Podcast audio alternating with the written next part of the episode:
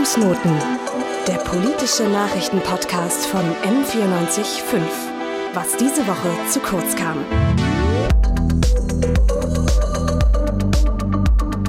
Myanmar. Das Land ist ja aktuell sehr stark in den Nachrichten, vor allem wegen den Protesten gegen den Militärputsch, das ja stattfand und sehr viel Platz jetzt in den Nachrichten einnimmt. Allerdings ist das Militär nicht nur wegen dem Militärputsch sehr umstritten, sondern vor allem auch, wenn es um die Minderheit der Rohingyas geht. Neben den Bildern vom Militärputsch bzw. den Protesten vom Militärputsch, wie du gerade schon angesprochen hast, sind auch Bilder von einem Flüchtlingslager im südöstlichen Bangladesch in den Medien. Denn in diesem Flüchtlingslager leben sehr, sehr viele Rohingya. Und die Rohingya sind eine verfolgte Minderheit, die ursprünglich eben aus Myanmar kommt jetzt in Flüchtlingslagern unter anderem in Bangladesch lebt und am 22.03. ist dort ein Feuer ausgebrochen, bei dem mehrere Menschen gestorben sind, aber auch sehr, sehr viele Menschen verletzt wurden und vor allem alles verloren hatten, was sie gehabt haben. Insgesamt leben dort knapp 600.000 BewohnerInnen, also doch eine ganz schöne Menge. Deshalb wird es auch als das größte Flüchtlingslager der Welt gezählt und gewertet. Das Problem an Kutupalong, also der Ort, wo dieses Flüchtlingslager eben ist, das abgebrannt ist, ist eben auch, dass es sehr, sehr anfällig für zahlreiche Naturkatastrophen ist. Also es ist zum Beispiel durch extreme Regenfälle immer wieder bedroht, was natürlich auch dazu führt, dass das ganze Flüchtlingslager in keinem schönen Zustand ist und absolut überhaupt keine lebenswürdigen Umstände bietet. Aber wer sind diese Rohingya eigentlich und warum werden sie von Myanmar so extrem verfolgt? Darüber möchten wir in dieser neuen Fußnotenfolge sprechen. Wir, das sind Kevin Goldet und Elisa Farbig. Die Rohingya sind laut UN nämlich die am meisten verfolgte Minderheit der Welt und sie sind faktisch staaten- und auch größtenteils rechtelos. Sie dürfen zum Beispiel nicht wählen, haben keinen Zugang zur Bildung, dürfen sich nicht frei bewegen im Land. Ihre Dörfer und Siedlungen gelten in Myanmar sogar als illegal erbaut und können einfach zerstört oder beschlagnahmt werden. So begann 1978 die Massenvertreibung, als die Militärdiktatur illegale Migrantinnen und Flüchtlinge, vor allem die Rohingyas, aus dem Land vertrieben. Rohingya werden immer noch nicht vom Gesetz anerkannt, dürfen Sozialleistungen und Schulunterricht nicht in Anspruch nehmen und sich auch nicht außerhalb eines bestimmten Gebiets bewegen. Außerdem gelten auch strenge Regeln, was die Geburt oder die Heirat angeht. In manchen Städten ist es den Rohingyas sogar nicht erlaubt, zwei Kinder zu haben. Und äh, es wird auch weiterhin versucht, die Heiraten einzuschränken. Das ist etwa vergleichbar mit der Situation der UigurInnen in China. Die Rohingya gelten weltweit ähnlich wie auch die Sinti und Roma als eine der am längsten und meisten verfolgten ethischen Gruppen weltweit. Aber wer sind die Rohingyas eigentlich? Das erklärt uns Ricarda Nallinger in Politik in 100 Sekunden. Schneller wissen, was los ist. Politik in 100 Sekunden. Heute? Wer sind die Rohingya? Als Rohingya wird eine Gruppe von mehr als zwei Millionen Menschen bezeichnet, die größtenteils in der Region Rakhine im Südwesten von Myanmar lebt. Die Mehrheit der Rohingya bekennt sich zum sunnitischen Islam und ist damit eine Minderheit im sonst vornehmlichen buddhistischen Myanmar. Historiker streiten über die Ursprünge der Rohingya und wie lange sie in Myanmar in der Region in der Nähe der Grenze zu Bangladesch leben. Manche sagen, sie wären erst Ende des 19. Jahrhunderts aus dem benachbarten Bangladesch gekommen und seien somit Bengalis. Andere argumentieren, dass die Rohingya schon immer in der Gegend des heutigen Rakhine-Staats ansässig waren. Neben ihrem Glauben ist die ungeklärte Herkunft der Rohingya eines der Argumente, die Myanmar anbringt, um die Diskriminierung der Rohingya zu rechtfertigen. Die Rohingya sind laut UN die am meisten verfolgte Minderheit weltweit. Sie sind faktisch staaten- und größtenteils rechtelos. Sie dürfen in Myanmar nicht wählen, haben keinen Zugang zu höherer Bildung und dürfen offiziell nicht aus Rakhine ausreisen. Auch innerhalb des Landes dürfen sie sich nicht frei bewegen. Die Dörfer und Siedlungen der Rohingya gelten in Myanmar als illegal erbaut und können, ebenso wie ihr Privatbesitz, unangekündigt beschlagnahmt oder zerstört werden. Ihre religiösen Stätten werden zerstört, auch durch buddhistische Milizen, denn der buddhistische Klerus sieht die Rohingya als Gefahr für den Buddhismus an. Vor Armut und Verfolgung zu fliehen, das ist seit Jahren das Schicksal dieser Minderheit. Viele haben ihre Flucht mit dem Leben bezahlt. Fast überall sind sie allerdings unerwünscht. In Malaysia, in Indonesien und auch in Bangladesch, ihrem angeblichen Ursprungsland. Mindestens 150.000 von ihnen leben dort in Flüchtlingslagern unter erbärmlichen Bedingungen. Zusammengefasst handelt es sich hier sowohl um einen wirtschaftlich-politischen als auch insbesondere um einen hochgradig religiösen Konflikt. Wie in den Politik in 100 Sekunden gerade eben schon kurz angeklungen, sieht der buddhistische Klerus in den Rohingya eine Gefahr für den Buddhismus. Das Problem nämlich ist, dass Buddhisten in Myanmar häufig damit argumentieren, dass der Islam in seinen religiösen Schriften einen Herrschaftsanspruch für seine Gläubigen stellt und dass Musliminnen laut dem Koran eben eine Verpflichtung besitzen würden, gegen Ungläubige vorzugehen. Wichtige buddhistische Persönlichkeiten in Myanmar hetzen somit häufig gegen Rohingya und betonen eben immer wieder die Notwendigkeit einer Abwehrhaltung aus Schutz vor dem Islam. Dabei ist allerdings wichtig zu betonen, dass der Buddhismus sich inzwischen in Myanmar quasi mit der Militärregierung arrangiert hat, in Anführungsstrichen, wenn man das so sagen kann. Hier geht es nämlich um politische Macht, Tradition und eben auch Grundbesitz. Und deshalb hetzen wichtige buddhistische Persönlichkeiten in Myanmar immer wieder gegen die Rohingya und betonen auch immer wieder die Notwendigkeit einer Abwehrhaltung gegenüber dem Islam, um sich eben zu schützen. Dabei ist allerdings auch wichtig zu betonen, dass der Buddhismus sich in Myanmar quasi mit dem Militärregime arrangiert hat. MuslimInnen haben nachweislich seit Jahrhunderten in Myanmar gelebt. Laut Überlieferung des Said-Islam gab es die frühesten muslimischen Siedlungsgebiete in der Arakan-Region schon in, im 7. Jahrhundert. Die Arakan-Region ist ein Gebiet, das heute im Indischen Ozean liegt. Die arabischen Händler waren auch Missionare und versuchten die einheimische buddhistische Bevölkerung zu bekehren. Durch diese Quellen kann man auch annehmen, dass die Musliminnen bereits seit über 1200 Jahren im Gebiet Burmas, also dem heutigen Myanmar, leben und mit der buddhistischen Mehrheit interagieren. Im 15. Jahrhundert siedelten sich Menschen mit muslimischem Glauben wieder vermehrt auch in der Arakan-Region an, das damals ein unabhängiges Königreich an der Küste Myanmars war. Als das burmesische Königreich 1784 Arakan eroberte, lebte dort also sehr wahrscheinlich eine mehrheitlich muslimische Bevölkerung.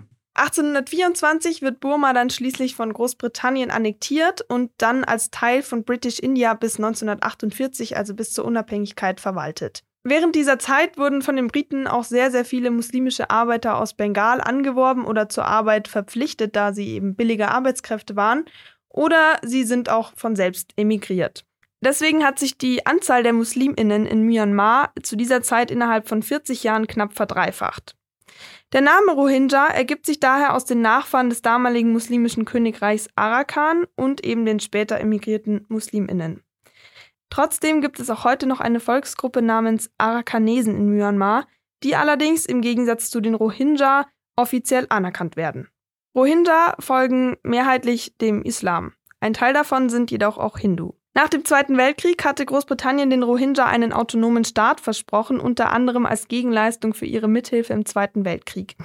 Dieses Versprechen wurde allerdings nie eingelöst und die Rohingya sind quasi seitdem auf sich alleine gestellt. Auch als dann Myanmar 1948 von Großbritannien unabhängig wurde, wurde kein muslimischer Staat oder zumindest Teilstaat oder ein Autonomiegebiet für sie, für die Rohingyas äh, garantiert. Und überhaupt eine wirkliche Anerkennung oder Akzeptanz oder eine Berücksichtigung der Rohingya gab es auch nicht seitens Burma oder halt Myanmar. Bis heute hat sich also in Myanmar die Auffassung gefestigt, dass die emigrierten Musliminnen ungebetene Gäste in einem homogenen buddhistischen Land mit autokratischer Militärregierung sind oder waren, aktuell ja sind. Dabei sollte man auch bedenken, dass die Militärdiktatur und der nationalistisch orientierte Buddhismus in Rohingya eine Art Feindbild haben, die sie zur Erstellung einer eigenen Identität ablehnen können. 1962 wurde Myanmar eine Militärdiktatur und staatliche Initiativen wie Operation King Dragon verfolgten die Minderheiten gezielt. 1978 begann dann auch die Massenvertreibung, als die Militärdiktatur illegale Migrantinnen und Flüchtlinge, äh, vor allem die Rohingya, aus dem Land vertrieben. Insgesamt flohen etwa 250.000 Menschen. Und zwar flohen die Rohingya mehrheitlich nach Bangladesch.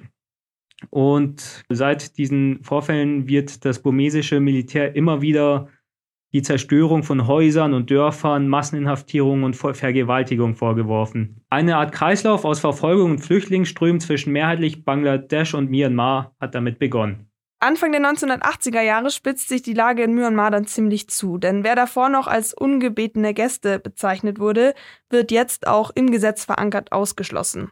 Denn 1982 erließ Myanmar ein sogenanntes Staatsbürgerschaftsgesetz, das insgesamt zwar 135 Minderheiten die Staatsbürgerschaft zugestand, die Rohingya waren davon aber ausgeschlossen. Sie wurden also somit, wie du vorhin auch schon kurz angesprochen hast, Kevin, staatenlos und damit wurde sozusagen die Restriktion und die Diskriminierung von den Rohingya per Gesetz legitimiert und sie wurden ab sofort als illegale Einwanderinnen eingestuft. Seitdem besitzen die Rohingya in Myanmar eben keinerlei Grundrechte und gehören offiziell auch nicht dem Staat an. Alleine der Begriff Rohingya wird von Myanmar national, aber auch international nicht akzeptiert als Bezeichnung für diese muslimische Minderheit. Diese Menschen existieren also laut der Regierung eigentlich gar nicht. Und die Regierung Myanmars weiß auch seitdem, wie sie aus dem Ganzen einen Vorteil schlagen kann, wie man sich schon denken kann, denn diese ganzen Argumentationen dienen als gesetzliche Grundlage, um eben eine Ausweisung aus dem Land, die politische Verfolgung oder auch die Inhaftierung von Rohingya zu rechtfertigen. Spätestens seit diesen Gesetzen 1982 kommt es also regelmäßig zu Verfolgungen. Eine der wichtigsten Kampagnen fand 1991 statt. Sie hatte den Titel Operation Clean and Beautiful Nation, also ein sehr zynischer Titel, bei dem mehr als 200.000 Personen aus dem Land vertrieben wurden. Ja, und so ging es dann weiter, auch als 2016 dann Aung San Suu Kyi an die Macht kam, gipfelte das Ganze im folgenden Jahr mit über 800.000 geflüchteten Personen, die von Myanmar nach Bangladesch flohen. Und zwar attackierte eine kleine militante Gruppierung von Rohingya Armeeeinrichtungen Myanmars. Und dies zog dann eine weitere Welle von Anti-Rohingya-Verfolgungen mit sich. Und zwar im Sommer 2017 war dann das Ziel vieler Flüchtlinge wieder einmal das benachbarte Bangladesch. Viele von denen siedelten sich dann dort in Kutu Palong an. Hier ist nun das weltweit größte Flüchtlingscamp und das Camp ist sehr anfällig für extreme Regenverhältnisse des Monsuns. Und der UNHCR schätzt, dass über 200.000 Rohingya-Flüchtlinge während der Monsunsaison unter Lebensgefahr dort leben. Und zwar, was gibt es für Gefahren? Es gibt Erdrutschgefahren, Überschwemmungen und andere Naturkatastrophen. Mehr als 24.000 Rohingya sollen vom Militär und der Bevölkerung seit dem 25. August 2017 umgebracht worden sein. Vor dieser Displacement Crisis lebten etwa 1,4 Millionen Rohingyas in Myanmar und die humanitäre Katastrophe war so fatal, dass das internationale Renommee Myanmars und die Regierung in Napalo ihnen ähm, innerhalb von zwei Jahren eine Rückkehr versprochen hatte. Diese fand dann tatsächlich auch nicht statt und die meisten Rangers müssen dann weiterhin in den Ehenslagern in Bangladesch unterkommen, da es in Myanmar auch keine wirkliche Möglichkeit zur Rückkehr gab. Im November 2017 wurde tatsächlich ein Abkommen aber zwischen Myanmar und Bangladesch geschlossen, vor allem durch den Druck muslimischer und auch westlich geprägter Länder. Dieses Abkommen sollte die Rückkehr von ca. 2300 Flüchtlingen auf freiwilliger Basis regeln. In den letzten Jahren ist sehr viel darüber gerätselt und spekuliert worden, warum die Regierungschefin Myanmars zu diesem Zeitpunkt, Aung San Suu Kyi, die Armee nicht dabei gestoppt hat, die Rohingya in diesen Massen aus Myanmar zu vertreiben. Eine Möglichkeit ist aber, dass sie es einfach für viel zu riskant hielt, dort auch in irgendeiner Weise auch nur einzugreifen, denn die Macht des Militärs ist nach wie vor sehr, sehr groß. Sie besetzen auch bis heute noch zahlreiche Schlüsselpositionen. Trotzdem reagierte sie auf die Vorwürfe des Westens 2017 wie folgt.